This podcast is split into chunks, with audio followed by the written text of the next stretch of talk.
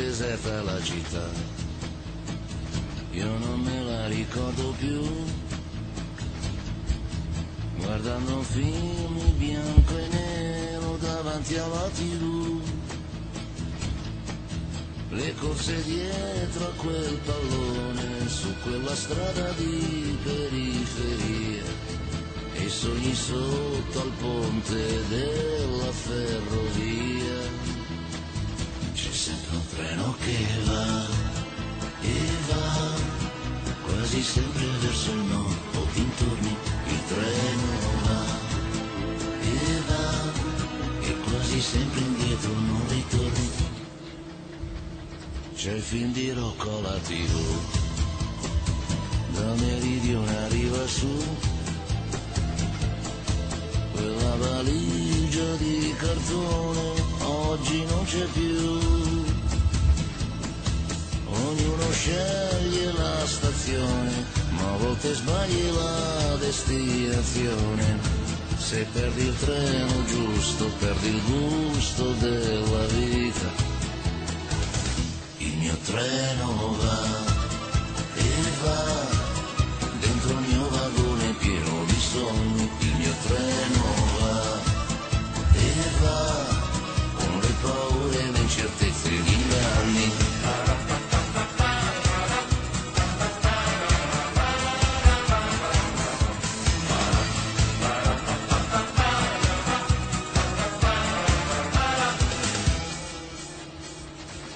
vita come il treno va, e un'altra estate ormai già qua, da quella lunga galleria il treno spunterà. Io sulla spiaggia sotto il sole ascolto una canzone di anni fa che dice il treno nei miei pensieri all'incontrario va.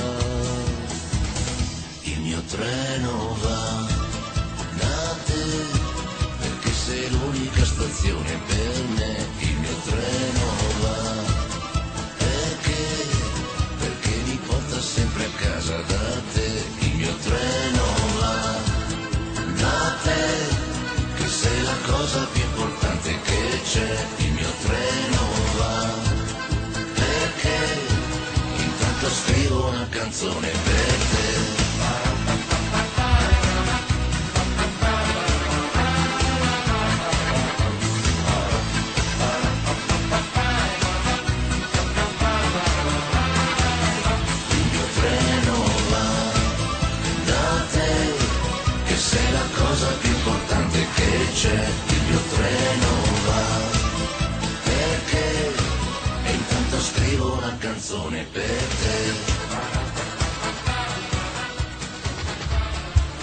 Столько всего нас случалось в нашем городе, я просто не знаю, с чего начинать. И в нашей стране. Ну, хорошо. Во-первых, э, если вы слышали все эти гонения на полицию, они дали свой результат. Преступность начала расти. Это речь идет всего лишь о нескольких днях, по большому счету, может быть, неделях. И показатели преступности резко поехали вверх. Почему полиция не хочет вмешиваться? А зачем им это? Зачем? И как на это реагировать? Что мы должны сделать? Я думаю, что мы должны что-то делать, потому что иначе это просто город вернется к тому хаосу, в котором он был в Придинкинсе с точки зрения преступности, просто каждодневной преступности, или же он снова вернется к тому, что у нас здесь было несколько недель назад, то есть к очередному погрому. Я не знаю, что может сдержать эту стихию. Теперь э, у нас тут продолжается битва с памятниками. Некоторые люди в это не верят, потому что говорят, это не может быть, или Вадим шутит. Это я вчера сообщил о том, что у нас собираются демонтировать э, памятник, который находится э, при входе в музей естествознания. Он вообще это музей естествознания, это меня научил этому названию мой коллега Владимир Козловский. Вообще, и я считаю, что это блестящее просто название этого музея, но к большому сожалению, оно не вошло в обиход. В обиход вошел, вошло название «Музей натуральной истории». Как будто есть еще музей ненатуральной истории. Или музей естественной истории. Как будто есть еще музей противоестественной истории. Нет, это в, Совет, это в России всегда было слово, которое называлось естествозна... естествознание. Это была наука о природе, о земле. Значит, на Central Park West у входа в этот музей стоит гигантская, гигантский монумент. Президент Тедди Рузвельт едет на лошади черного цвета. Но он, правда, и сам черный. И, значит, справа от него идет черный человек, почти голый, каком-то плащике таком, с занавеской, как будто он снимал занавески. Я, я похож на этого человека, когда жена меня просит снять занавеску, и она у нас, она у меня через плечо так брошена. С одной стороны, а с другой стороны, значит, идет э, человек, так, судя по внешнему виду, коренной житель Америки. Или индейец, короче говоря, убрать. Почему? Потому что этот монумент носит российский характер, и он прославляет э, колониальную политику э, президента Теодора Рузвельта. Елки-палки. Ну ладно, и это как это все произошло? Значит, на всякий случай, чтобы вы понимали. У нас это, этот э, монумент простоял там с 40 -го года. Это 80 лет он простоял, все было хорошо. Потом у нас, значит, сейчас решили, что он никуда не годится музейная администрация, с чего это очень важно, откуда идет инициатива. Значит, музейная администрация, там работают интеллигентные люди, которые остро реагируют на прогрессивные веяния, все ветры, которые дуют вдоль и поперек нашей страны. И, значит, это наша интеллектуальная лица, элита, крем де ла крем. Они, значит, обратились к мэру эм, нашего города, мэру ДБ, и мэр ДБ сказал, хорошо, можно снимать. Ой, я не знаю, что они поставят там снаружи. Я думаю, что можно, во-первых, поставить памятник мэру ДБ. И это то, что происходит, то, что произошло в нашем городе, оно как-то заставляет так немножечко съежиться, потому что эм, ты никогда не знаешь, этот гнев угнетенных в прошлом народов, он как-то отразится на других памятниках или, например, на экспозиции самого музея. Но по большому счету, согласитесь, вот какая разница, стоит, например, статуя такого рода перед музеем или она стоит в музее? Вы вообще можете представить, сколько вообще в музеях, например, в Метрополитен музее, сколько там портретов всевозможных эксплуататоров, колонизаторов, узурпаторов, кого угодно? Как быть с этим? Богов. Это в нашем-то атеистическом э, обществе. Вы, вы вообще можете там представить, какое там количество картин с библейскими сюжетами. Это же все отрава, это же все разлагает наш народ атеистичный, наших детей. Не убрать ли нам это? То есть это все-таки, то есть если следовать логике этого движения освободительного от памятников, то чем это все кончится, ну, надо, я вам говорю, когда некоторые мои левые товарищи, считанные просто, уже считанные. Я даже уже не знаю, э, я их давно, честно сказать, не видел. Или какие-то умеренные товарищи, которые, в отличие от меня, не так агрессивно относились к демпартии. Я им всегда говорил, вы, то, что вы видите сегодня, может быть, вас не пугает. Я не говорил это о том, что сейчас происходит, потому что то, что сейчас происходит, их действительно пугает, это я знаю точно.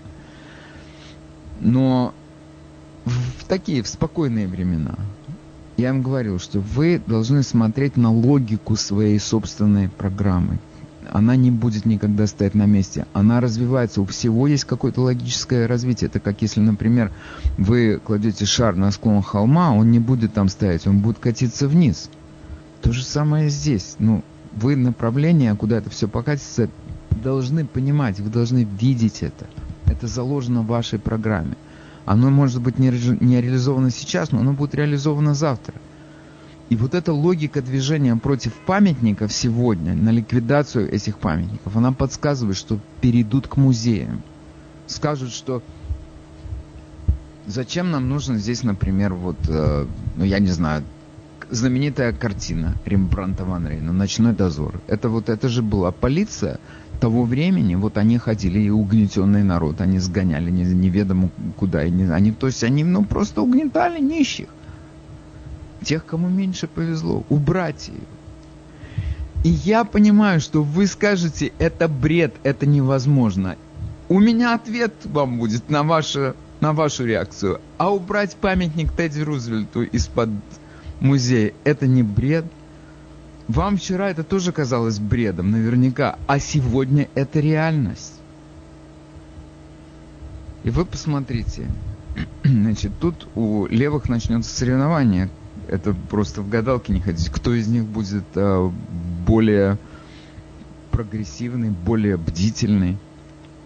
То есть, если они начали со статуи э, генералов или каких-то законодателей конфедерации – Какое к ним имеет отношение Тедди Рузвельт, президент Тедди Рузвельт? Никакого, казалось бы. Но, тем не менее, бдительные люди в музее естествознания на это отреагировали. Они первыми, они знают, кому можно придраться и за что. И они его убрали. Я не знаю, когда его демонтируют, но ждите, это произойдет. То есть решение уже э, принято. Сообщение об этом вчера в York Post просто начинается словами «The Rough Rider will soon dismount». Скоро его так назвали, Rough Rider, его скоро снимут. Все. Следующее будет корректива всех коллекций музея. Это, естественно, не может быть иначе. Такие вот дела, такие наши времена. И, казалось бы, тут статуи снимают, Тут полиция у нас просто связали по рукам и ногам. И это все делает одна партия. Одна партия. И лучшие ее люди, сливки, которые будут перестраивать это общество. Если будут, это я неправильно сказал, будут. Уже перестраивают. Теперь у нас на очереди, я думаю, будет э, статуя, то есть э, колонна с которого венчана статуя Христофора Колумба на Columbus Circle. И, я думаю, переименуют это площадь, это как-то просто даже другого развития событий тут быть не может. Я не знаю, может быть, десятилетие движения... Площадь будет имени десятилетия движения Black Lives Matter, например. Ну, я не знаю еще какие мы можем придумать названия, хоть бери просто и конкурс объявляем. Я э, хотел бы сейчас буквально несколько минут уделить э, вопросу э, выступления э, президента Трампа в Талсе, в Оклахоме. Значит, я, вы не поверите, получаю каждое утро, я получаю каждое утро сообщение из э, газеты номер, то есть номер, газеты York Times, которая называется э, The Morning, the, your, сегодня она называется Your Monday Briefing. И эм, тут дается просто обзор новостей, которые я э, имею представление о том, просматриваю и имею представление о том, что происходит в мире и о том, как на это реагирует Нью-Йорк Таймс. И, значит, э, в числе этих новостей, ну, все такое обычное антитрамповское, ничего так как бы оригинального в этом смысле. Тут сперва заметка о том, как те люди, которые окружают Трампа, критически к нему относятся. Затем и э, ну, история номер один. У них есть такая рубрика Three More Big Stories. Три большие истории. И э, статья называется A Million Tickets Not Exactly. Миллион билетов не совсем. И фотография э, пустых трибун на том стадионе в Талсе, где выступал Трамп. То есть там просто пустые трибуны. Тут написано немного народу на верхнем ярусе э, президентского ралли в субботу. Ну и на этой картинке там на большом поле пустых кресел сидит пять человек. Один дремлет, остальные там телефонами, смотрят на телефонах, что происходит. То есть такая тоска. Значит, э, это чистая правда. Говорили о том, что миллион человек хочет посмотреть это шоу, интересуются этим выступлением, первым президентским выступлением публичным после такого большого перерыва. Миллион человек. И э, люди, между прочим, Говорят, билеты хотели заказать, миллион билетов заказывали, а пришло треть зала. Треть зала пришло. Там энтузиазм, все такое, это все безусловно было, но треть зала. А раньше что он продавал залами, еще снаружи люди стояли. Вы только вспомните. А сейчас? Сейчас надо все-таки учесть то, что у нас в стране пандемия, и люди, как бы они ни относились к Трампу, они э, опасаются собираться в таких местах, как стадион, и как бы они ни относились к Трампу. Но означает ли это, что э, интерес к Трампу попал?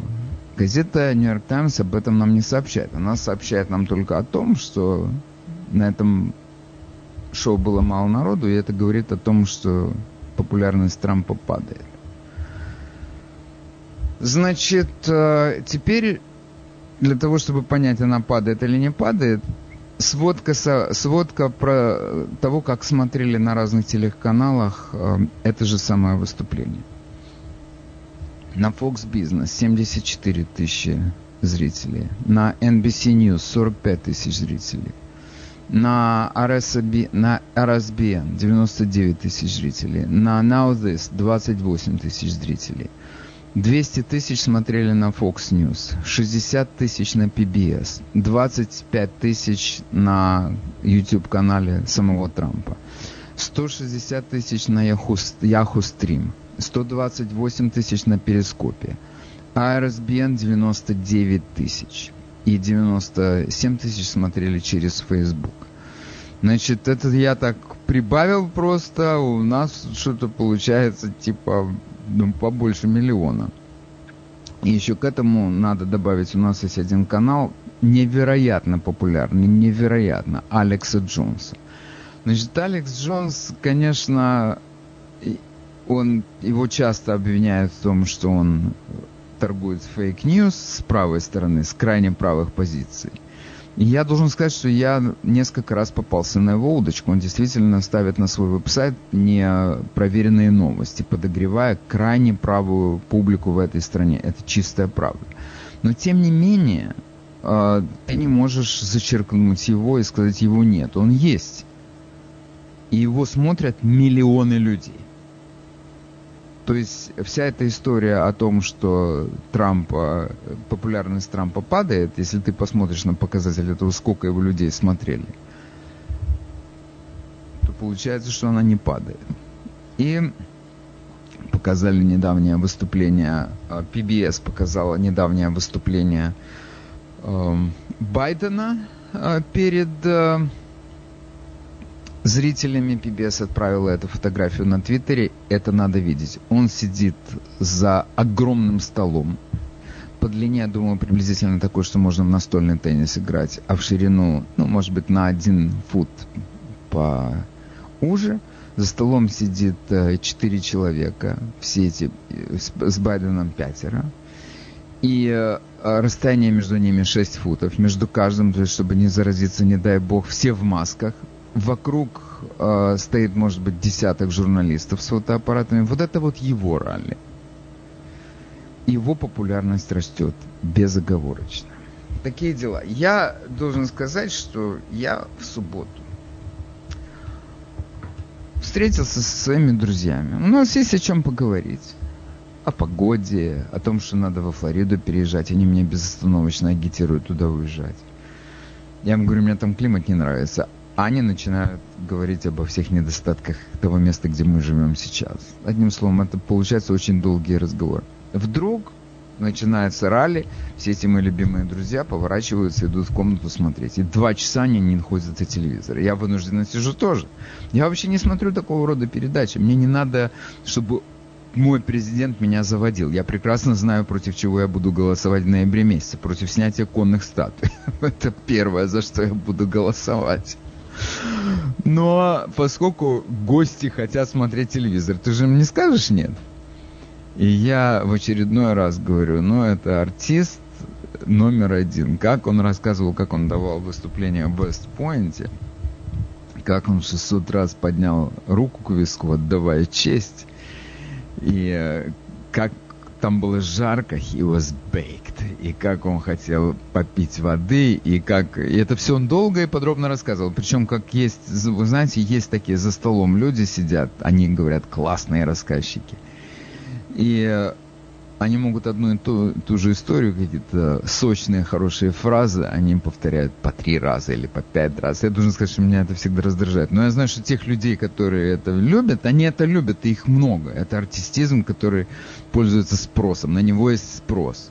Особенно за столом. И когда он это 10 раз а, закончил, как он, ему это слепило солнце в глаза, и как он устал там стоять в пиджаке на этой жаре, и 600 раз он поднял руку для того, чтобы отдать честь перед каждому кадету, который к нему подходил. И это когда он закончил эту фразу. И на следующий день они написали, что у меня Паркинсон. Это было смешно, потому что это было неожиданно. И он долго готовил людей к этой неожиданности. Он их отвлекал, отвлекал, потом сказал. А потом они сказали, что у меня Паркинсон. Это было смешно.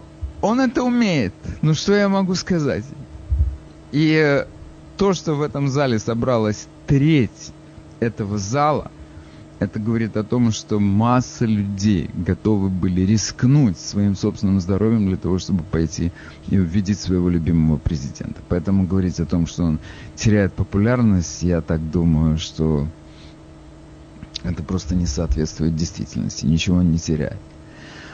Хорошо, теперь э, возвращаясь э, к снятию скульптур. Я здесь уже затеял один раз этот разговор, и я приводил пример того, как э, мы в Советском Союзе радовались снятию таких скульптур, как памятники Ленину, например, или памятники Дзержинскому и так далее, и так далее.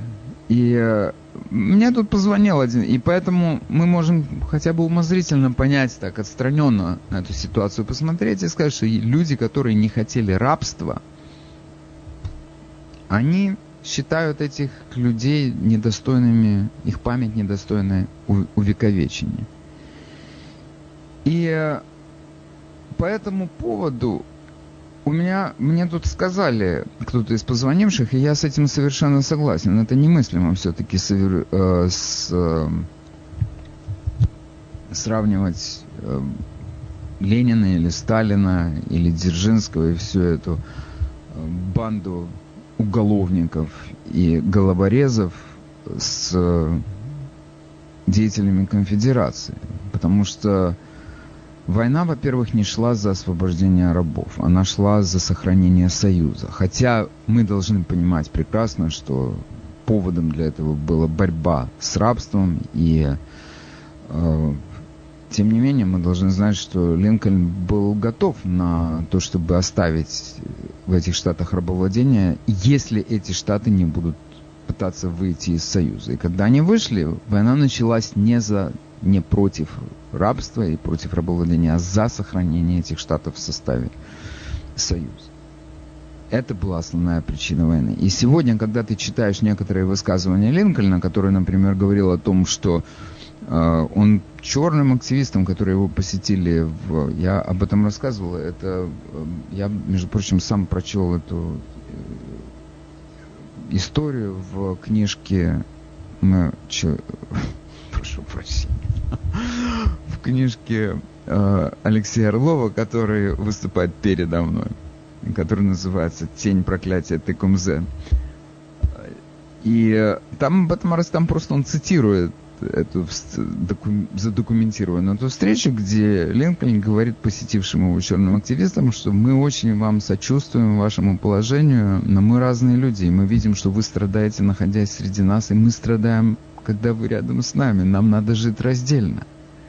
И, между прочим, у нас на протяжении многих десятилетий в стране действовал принцип юридически равные, но раздельные. То есть ты имеешь все те же самые права, живи как ты хочешь сам. Ну, ладно, это мы сейчас уже далеко ушли от, э, от этой всей истории, и у нас теперь другие принципы в нашей стране. Но тот принцип, который сейчас у нас существует, это э, стремление поднять эту расу за счет даже собственного унижения – я думаю, что этот принцип по своей природе расистский. Это, может быть, звучит так, э, ну, парадоксально, но я это так понимаю. Дело в том, что получается, что если ты снисходишь к этой расе, к целой расе, и считаешь, что ей, всей этой расе нужно помочь, потому что она сама не может, и ты должен, должен пойти на какие-то жертвы для этого – то такой подход основан на том, что ты понимаешь, что эта раса недоразвитая, вся. Что ей нужна твоя помощь, ей нужна все, что ты можешь ей дать, ты должен дать. Она сама не может. То есть эта раса неполноценная. Я это так понимаю, как еще это можно истолковать? Это готовность идти на, на любые жертвы, унижаться и так далее для поднятия этой, этой расы. То есть она сама не может подняться. У нее сейчас недостаточно механизмов для того, чтобы подняться. То есть когда ты смотришь на президента Барака Обаму, или когда ты смотришь на звезд спорта, или когда ты смотришь на звезд эстрады, они смогли, а остальные не могут. Окей, одним словом, э, это я немножко отвлекся, теперь возвращаясь к памятникам. Э, сейчас э, в, на Fox News, на их канале был э, очень интересный репортаж, где задается вопрос, а куда деваются все эти статуи, которые сейчас демонтируются? Из э, Конгресса выносят, из э, местных легислатур выносят, куда это все девается? И э, я, честно сказать, думал, что, ну, наверное, они так уже до такого варварства, чтобы разрушать это, не дойдет, потому что даже в Советском Союзе не разрушали эти статуи, которые снимали, хотя калечили многое. Но в основном это просто эти статуи перемещались, эти памятники царям, царицам, они перемещались в какие-то пыльные склады, и там они стояли и ждали своего часа, пока их не вернули. У меня, для меня, конечно, главный такой пример, это был памятник Екатерине II в Одессе, который, э, я рассказывал эту историю, которая, которую можно назвать трагикомической. Ее сняли благодаря вмешательству нескольких крупных э, деятелей культуры того времени, в частности Максима Горького.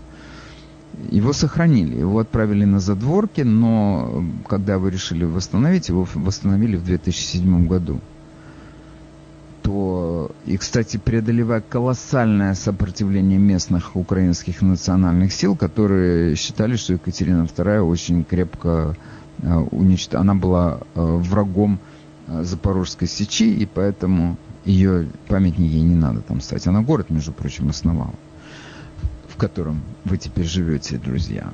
Но сам памятник Екатерине ее статую не смогли восстановить, потому что ее время так подпортило, что пришлось сделать новое. Но отлили по тому образцу, который был. Но статуи тех людей, которые стояли вокруг нее, Потемкин, Зубов, э, Дерибас и Девалан, они сохранились, их подреставрировали и поставили на свои места. Такие дела.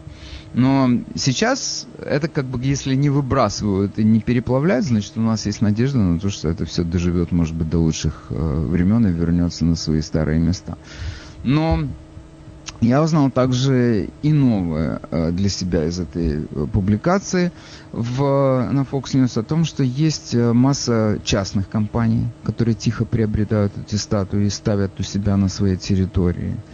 И есть какая-то часть статуи отправляется на склады куда-нибудь подальше с глаз долой. И какая-то часть статуи просто перемещается в те города и на те места, где население относится к ним спокойно или считает их частью своего южного наследия. Southern Heritage, как это здесь у нас называется. Оно не пропадает. И это радует, и это оставляет тихую надежду на то, что когда-нибудь э, наша страна все-таки вернется э, какому-то осознанному осознанию того, что происходит, и как-то адекватно начнет это оценивать. Здравствуйте, Вадим, это Влад звонит. Ну вот по, по поводу памятников я с вами совершенно согласен. Я так вот подумал, вот я еду, допустим, отдыхать за границу. Последний раз вот я был э, в Португалии. Проехали всю страну с севера на юг. Я потом стал смотреть свои фотографии. Я просто поймался на том, что я фотографирую в первую очередь в городе или в каком-то месте. Это прежде всего статуи. Кому эти статуи принадлежат? Эти статуи принадлежат вот этим самым рабовладельцам, которые э, в империи Португалии завоевывали стра- э, страны, э, континенты, возили этих рабов, вот в Бразилию в частности, это первооткрыватели, мореплаватели великие.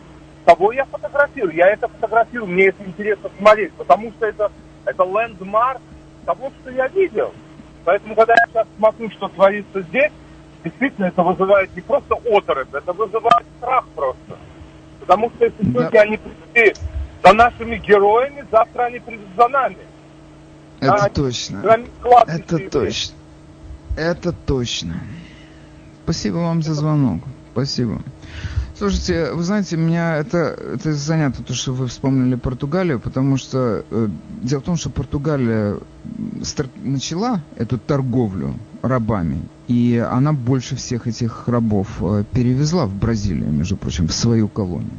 Я а, вот хотел привести несколько цифр, которые, мне кажется, необходимо нам знать для того, чтобы понимать э, роль Соединенных Штатов э, в э, как, как мы относимся вообще к рабовладению, как наша страна к нему относилась, вообще в кон, всю концепцию мирового рабовладения. Концепцию вины белого человека. Мы виноваты в чем-то или нет. Но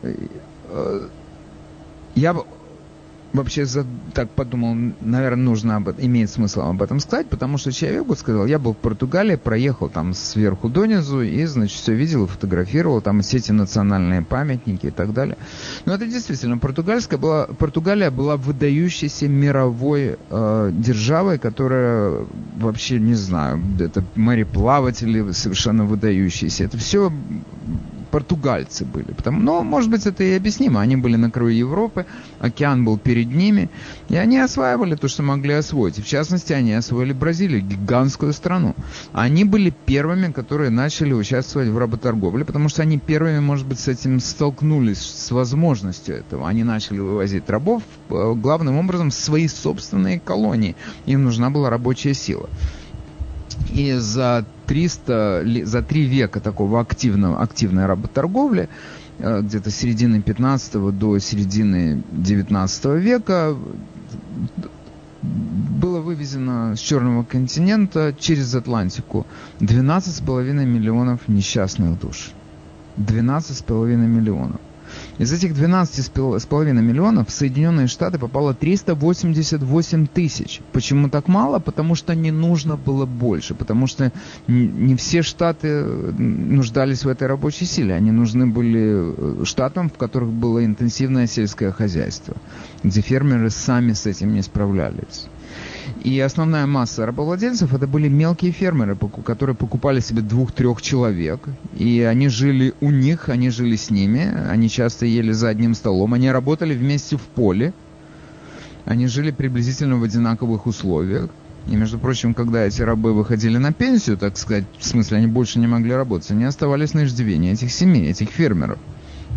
Но я ни в коем случае не оправдываю рабство, но это было повсеместным явлением. И в то время, как у нас э, в Соединенные Штаты вывезли 388 тысяч э, этих несчастных, то, э, например, в Бразилию привезли около 5 миллионов. Кто привез, это была португальская колония, часть Португалии, и они активно это развивали. Вы сегодня вообще слышали от кого-то, что Португалия обвиняет в расизме или в участии в рабовладении, в работорговле и так далее, и так далее. Нет, потом, э, когда говорят это о вине белого человека, у меня всегда возникает вопрос, а черный человек хоть в чем-то виноват? Дело в том, что в Африке работорговля процветала, и на Ближнем Востоке она процветала, и там торговали и белыми, и черными. И, между прочим, в Средиземном море был такой активный бизнес, когда пираты так называемого Берберийского берега, берберы, из-за которых, кстати, в русском языке появилось слово «варвары», и этот берег потом стал называться Варварийский. Это были северные африканские страны, которые просто похищали людей, нападали на корабли, похищали людей, совершали налеты на прибрежные поселения. И куда девали этих белых людей? Их продавали в рабство. Сперва предлагали выкупить. Если люди не могли выкупить, то их э, продавали в рабство.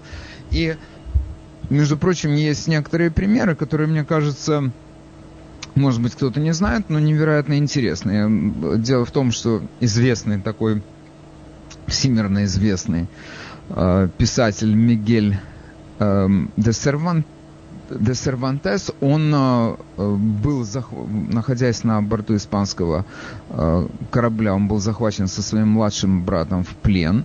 И он пять лет находился в плену, ожидая, в ожидании выкупа. И его млад... отец смог собрать, его отец смог собрать деньги только на выкуп младшего, его младшего брата, считая, что э, он слабее и он может быстрее погибнуть в неволе. А несчастный писатель провел пять лет в плену. Это было сплошь и рядом, практиковалось. И это были не единичные случаи, речь идет о миллионах таких похищенных людей. Но у нас наши э, левые товарищи, они решили на себя взять вину только за свою часть этой торговли. Одним словом, э, теперь, возвращаясь э, к нашему разговору о роли Португалии в работорговле или доли ее ответственности, или доли нашей ответственности. Я еще, кстати, хотел вот э, такое воспоминание небольшое. Я очень люблю Португалию. Это чудесная страна, потому что в ней есть вот это вот ощущение провинциальности, которое и одновременно городской жизни. Это то, что я ценю больше всего, потому что я родился и вырос в провинции. Одесса это провинция. И была в этой провинции такая тихая, мирная жизнь иногда, когда власть не сильно вмешивалась в нее, которая близка очень моему вообще миронастроению. И это для меня это ценно и в Португалии, и в некоторых городах э, Испании. Все-таки уже туда дальше, на восток, там эти страны более продвинутые, там этого ощущения нету даже в их деревнях. Они это все-таки высокая цивилизация. Но э, в Португалии есть э, те люди, которые там были, в Лиссабоне, вы, наверное, видели, там есть такое гигантское сооружение, которое называется Национальный зал славы, и в это гигантское помещение такое, в котором покоятся останки их великих людей, в том числе их великих мореплавателей, которые занимались колонизацией мира. Васко де Гама, например, он там висит, этот гигантский гроб. Ну что, это все убрать, сравнять с землей и сказать, этого не было. Это история этих людей. Окей, теперь э, слово предоставляется вам. Доброе утро, мы вас слушаем. Здравствуйте, а, Григорий меня зовут. Я хотел бы у вас спросить, скажите, пожалуйста, а вот э, купюры с достоинством 5 долларов, там где Линкольн, их тоже будут менять? И ну... это такой один вопрос. И второй вопрос. А что, евреям, может быть, тоже надо лозунгами выйти. Все-таки их тоже в рабстве они находились больше ста лет. Ну это где находились? В Египте? Да. Правда? Это только там надо, туда надо поехать и там выйти в рабство. Mm. Здесь вряд ли. Здесь вряд ли. Только возле египетского посольства, может быть, устроить демонстрацию. Мы вас слушаем. Доброе утро. Ну, доброе утро. Простите, значит, всем, я так показалось, во-первых, белый хлеб нельзя продавать тоже. Значит, всем женщинам... Не, это я понял. Хорошо, мы об этом говорить не будем. С вашего позволения мы эту тему закроем. У меня есть другая тема для нашего разговора, и я хотел бы узнать ваше мнение об этом. Значит, городская пресса наша родная сообщает о том, что у нас значительно резко выросла преступность в нашей стране. Вчера читаю в нашем городе, я прошу прощения, ну, кстати, я оговорился, в нашей стране, но это абсолютно точно. И в нашей стране выросла преступность. Это связано с тем, что полиция ведет себя отстраненно сейчас от происходящего, не вмешивается в эту ситуацию. И э, почему? Ну, потому что она остерегается оказаться в очередной конфликтной ситуации и со всеми вытекающими последствиями наших дней. То есть все, что сейчас может с ними произойти, это очень легко предсказуемо. У нас, между прочим, э, на днях произошел такой интересный случай, который вполне иллюстрирует это. На Фараковые несколько черных бросали э, бутылки и банки в группу э, пенсионеров, которые находились на тамошнем бордваке. Приехала полиция, и когда одного из этих парней скрутили и полицейский для того, чтобы овладеть им, взял в, плох... в хорошем смысле этого слова, он его взял в ключ, то есть он зажал его шею для того, чтобы придавить его. Его уволили, сказали, что он, полицейского, сказали, что он нарушил теперь новое правило федеральное, по которому ты не можешь э, таким образом за удерживаемого или задержанного удерживать, а если он брыкается, этот задержанный, неважно, надо что-то новое придумать. И э, поэтому, значит, этого полицейского уволили с работы. Вот это вот типичная ситуация, э, с которой мы сегодня сталкиваемся. Когда полицейские оказываются в конфликтной ситуации с неуправляемыми людьми или люди, которые, которые ведут себя вызывающе агрессивно, которые нападают на полицейских. Как единственная задача полицейского это подавить этого человека, чем быстрее, тем лучше. Как должен он долго был его удерживать. Никто не стоит над этим человеком с секундомером и не замечает, сколько он его удерживает за шею. Но я, в общем-то, понимаю, у нас бывают крайности. То, что произошло, это несчастье в Миннеаполисе, говорит о том, что действительно, ну, можно было, наверное, все-таки 8, почти 9 минут ты душил человека, который молил тебя остановиться, что он не может дышать, ну, наверное, нужно было остановиться. Ну, хорошо, а если это не действует, если это не 8 минут? Если это нужно сделать ровно в том объеме, который необходим для того, чтобы надеть на человека наручники. Я не знаю, я не полицейский, я не специалист э, в этой области, мне это непонятно, но совершенно понятно, что сейчас полиция, тут не надо быть специалистом, она парализована она деморализована, она не хочет вмешиваться в конфликтные ситуации. Теперь э, небольшая информация. У нас, э, нам сообщает об этом Нью-Йорк Пост, тысячи человек в обозримом прошлом были привлечены к уголовной ответственности за нелегальное хранение оружия. Они все были отпущены, потому что до суда, потому что у нас э, в городе теперь действует новый закон, по которому этих людей нельзя держать за решеткой до суда если они не в состоянии внести залог. Этот механизм действовал прекрасно. У тебя нет денег, сиди, жди суда за решеткой. Сейчас, значит, признали этот э, закон, диск, этот порядок, эту практику дискриминационной, и этих людей отпускают до суда. И до суда они продолжают в том же духе. Вообще, э, мне кажется, что вопиющим таким, просто блестящим примером того, что может произойти, это то, что вы, я думаю, все видели, или многие из вас видели, это совершенно жуткое видео, когда 31-летний подонок бьет 92-летнюю женщину, и та падает, бьется головой гидрант, а он себе спокойно идет дальше. Этого человека арестовывали 103 раза. 103. Кто-то бы сказал, 10 раз его уже арестовали. Вы что, смеетесь? Его 103 раза арестовали. Это был 104 его арест. Как это можно? А элементарно можно. Он угнетаемый, у него нет денег на внесение залога, бейла. И поэтому пусть он до суда ходит. И он ходит. И он сеет вокруг себя ужас. Сейчас у нас тысячи человек, открытые дела против них по обвинению в незаконном хранении огнестрельного оружия, их отпустили до суда. Если они когда-нибудь перейдут на него, на него, то что будет дальше, непонятно, но тоже многого ждать не приходится. И э, вопрос, как быть в этой ситуации? Мы немножечко здесь привыкли к тому, что этот город безопасный. Нас Джулиани этому научил, и нас Блумберг этому научил, потому что при нем все-таки преступность была на, приблизительно на том же уровне, что и при Джулиани. Тот добился этого результата, совершенно выдающегося. Нью-Йорк стал самым безопасным городом страны с миллионом, э, с населением более одного миллиона человек.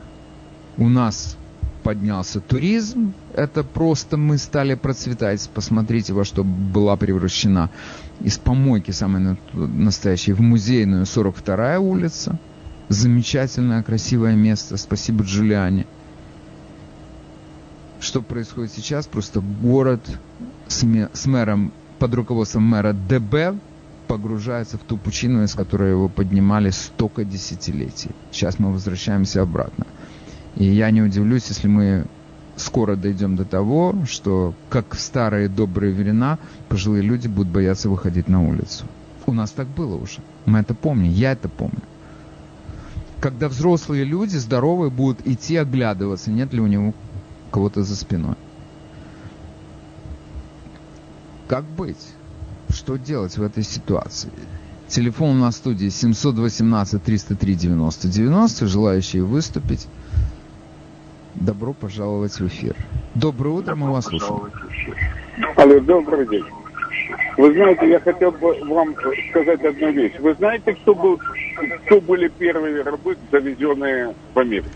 Это были белые... Да. Да, только мы об этом сейчас не говорим. Я был полностью уверен, что вы переключились. А, здравствуйте, мы вас слушаем. А, доброе утро. Я согласна с вами. И тоже, как всегда, прошу не перебивать. Тот народ Никаких гарантий. заслуживает то правительство, которое он избирает. Большое спасибо вам. Берегите себя, и пусть будет все. Хорошо, спасибо. Я буду стараться беречь себя. И вы берегите себя. Доброе утро, мы вас слушаем. Здравствуйте. Я хочу ответить на ваш вопрос, как быть. Э, надо идти 4 3 ноября голосовать за, Дональда, за Дональда Трампа и за представителей, э, которые идут от республиканской партии в, Сен, э, в Сенат. И после того, как Трампу не надо будет избираться, ровно через 2-3 недели наступит время, когда это все успокоится, он задавит всех и уничтожит этих негодяев. Я не уверен. Будьте здоровы. Я не уверен. Я не уверен. Это, я буду здоров. У меня есть для этого предпосылки. Но я э, хочу вам сказать. Я понимаю э, то, что моя аудитория хочет избрать э, на пост президента второй раз Трампа. Это мне понятно. Но если вы считаете, что это изменит ситуацию в городах с либеральной администрацией, то вы ошибаетесь. Э, разве у нас э, при Трампе была здоровая ситуация в таких городах, как Лос-Анджелес, Сан-Франциско, где бездомные просто заполонили эти города, заполонили. Есть какие-то вещи, которые решаются на местном уровне. И э, мне кажется, что вот это то, чем мы должны заниматься. Мы должны как-то повлиять на местный уровень, на то, что происходит здесь, у нас, в нашем городе. Потому что эти люди, которые здесь находятся у власти, это абсолютно некомпетентные люди до такой степени, что наша жизнь становится опасной. Теперь слово предоставляется вам. Здравствуйте, Владимир. Здравствуйте. К вам великая просьба. Вот скажите, пожалуйста. Я живу здесь 42 года. Никогда таких вещей я не слышал. Чтобы каждый день убивали по 10 человек. Вот э, я считаю, что здесь виноват целиком и полностью комиссар полиции города. Если комиссар полиции города пошел бы своими людьми прямо к зданию нашего сити-холла и вызвал бы на, как говорится, на русском языке на дуэль этого дебила, так, я думаю, вот этого и не было, и никаких погромов, и ничего. Полицейская, поли... комиссар полиции, он должен был именно вот так поступить для того, чтобы все это заглушить. Я считаю, это единственный путь. Ни один президент, если он хозяин города, и он все решает один, то я считаю, что вот этот комиссар полиции должен был все это заглушить в одну секунду. Как вы считаете? А, Я считаю до трех с ошибками. Большое спасибо за участие в передаче. Слушайте, ну что я могу считать? Это странный вопрос. Мэр города назначает комиссара полиции. Теперь комиссар полиции пойдет и скажет мэру города, что он так не хочет работать. Назначит нового комиссара. Мы вас слушаем вы в эфире. Вы знаете, я Доброе утро, мы вас слушаем. Доброе утро, Вадим. Как всегда, приятно с вами поговорить. Э, э, Я хочу сказать, что мы оказываемся в замкнутом круге, чего я боюсь. Замкнутый круг состоит в том, что с э, своими идеями того, как вести полицейскую работу, своими идеями, как вести работу нашего департамента образования, Деблазио выгоняет отсюда практически метлой средний класс. То есть это происходит эффект Детройта. А, люди, я, я уже знаю, я, я могу- не, не могу сказать, что у меня есть статистика в руках, но я очень много знакомых знаю, которые пытаются убежать отсюда, и дома в Нью-Джерси скупаются с неимоверной скоростью, потому что люди видят, что этот город катится э, туда, откуда вернуться будет нелегко. То есть э, не только они потеряют таксовую базу и будут теперь только рассчитывать на очень богатых, которым очень легко уехать, как мы с вами часто обсуждали.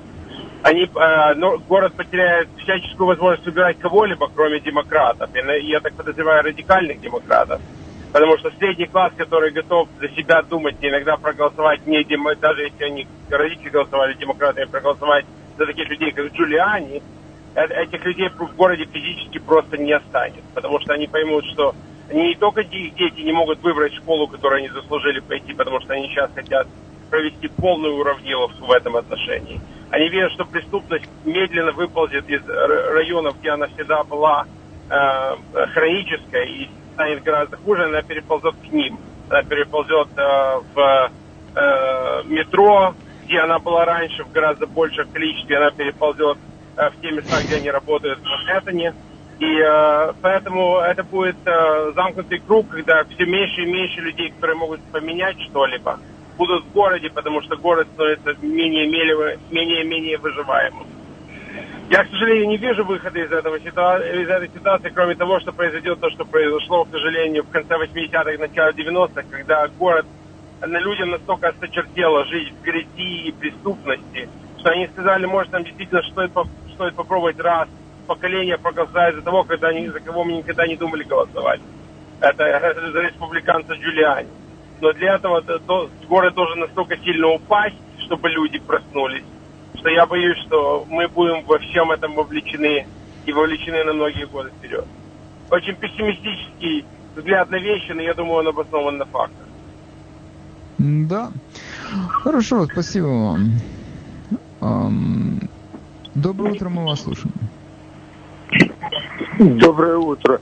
Скажите, пожалуйста, вот недавно, только что вы сказали, ну, перед этим, что порядок в 90-е годы помог навести навел Джулиани, и вот сейчас выступавший так сказал, и я так слушал. Но на прошлой неделе на Дэвидсон радио из трех раз включения все три раза я слышал, что порядок помог и вообще основную роль сыграл Байден как сенатор, который протолкнул закон. В Нью-Йорке? В Нью-Йорке. Во всей стране, Окей. и в том числе Я-. Как, ну, хорошо. как на самом деле? Я, вы знаете, э, у меня есть такое э, правило моей передаче. Я не обсуждаю то, что происходит на других передачах, потому что я не слышал, не знаю, о чем идет речь, мне нечего обсуждать. Мы вас слушаем. Доброе утро, вы в эфире. Так, долго, не годится. Мы вас слушаем. Доброе утро, вы в эфире. Доброе утро, привет. Скажите, пожалуйста, вам такой вопрос. Вот, э, нас будут убивать, наших детей будут убивать.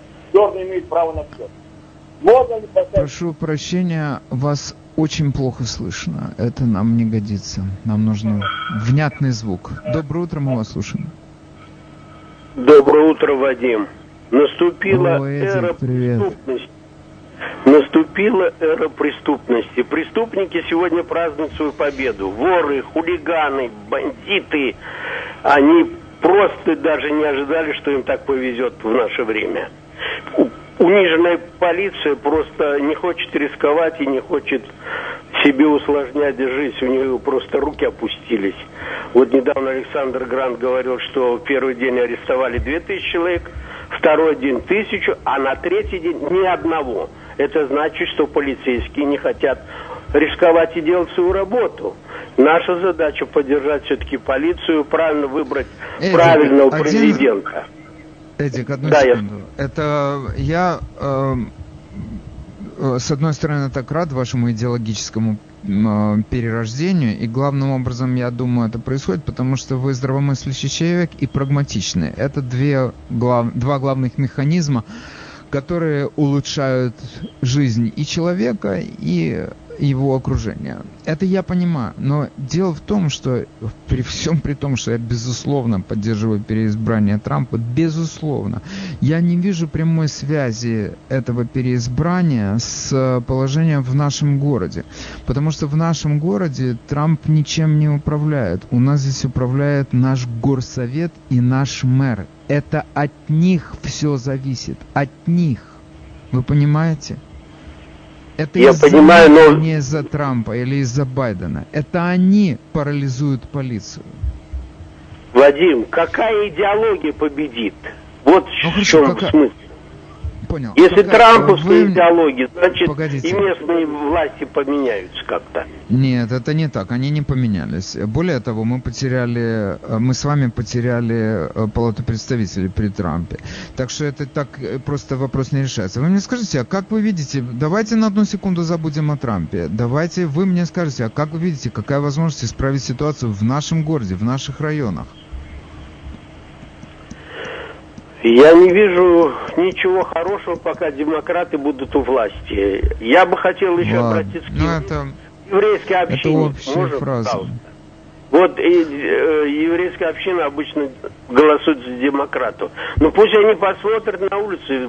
Антисемитизм стал просто в этом городе, в Нью-Йорке. В городе, Окей. который в основном... Да, я согласен. Тедди Рузвельта собираются убрать с постамента. Конечно, это антисемитизм.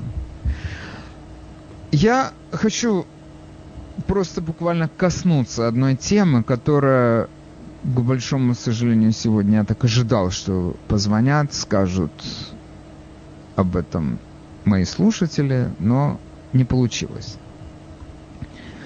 Вот если вы посмотрите на то, что происходит э, вокруг нас, то вы увидите, что делают общины некоторые, когда полиция уходит. Они создают свои собственные дружины. У евреев в ортодоксальных районах есть свои дружинники. И я думаю, что это придет и в наши общины, потому что другого выхода нет. Это абсолютно легальное явление, эти люди не вооружены, они связаны с полицией, они работают с полицией без остановки, и это единственный способ, единственный способ оставить полицию активной силой. Это постоянно ее тревожить, привлекать ее к работе, привлекать ее, потому что она сейчас просто как улитка, уйдет в свою раковину и не вернется. Им нормально. Они за, закроют двери своего участка, зарплата идет, солдат спецслужбы идет, зарплата идет. Вот что у нас может произойти. И у нас единственная надежда, мы понимаем, у нас сегодня есть в общине такая группа, которая явно может взять на себя эту задачу. Это сложная, ответственная задача, но я не вижу никаких других выходов из сегодняшнего положения. Никаких. Такие дела. Друзья мои, я э, смотрю на часы и вижу, что э, время нашей передачи истекло.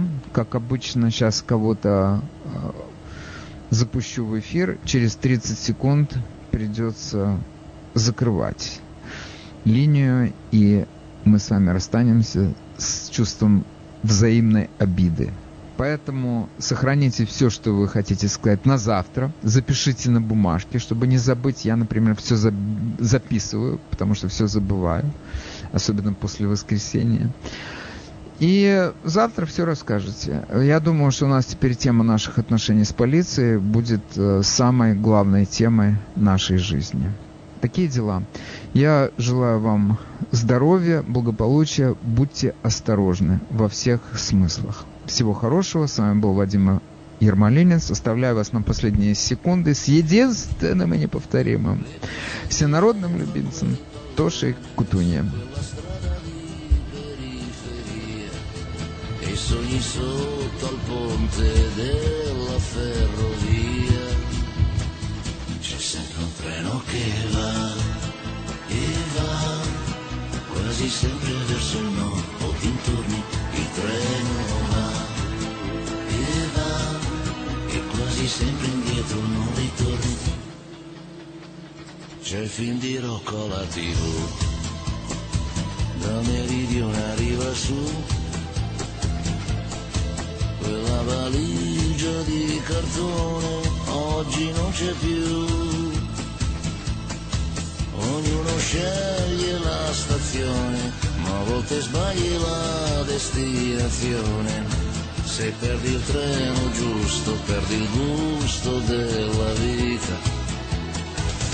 Il mio treno va e va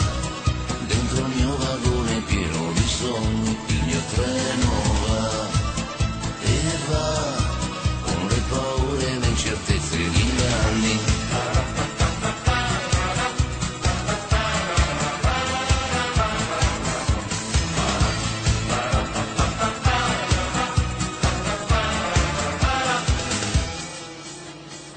La vita come il treno va e un'altra estate ormai già qua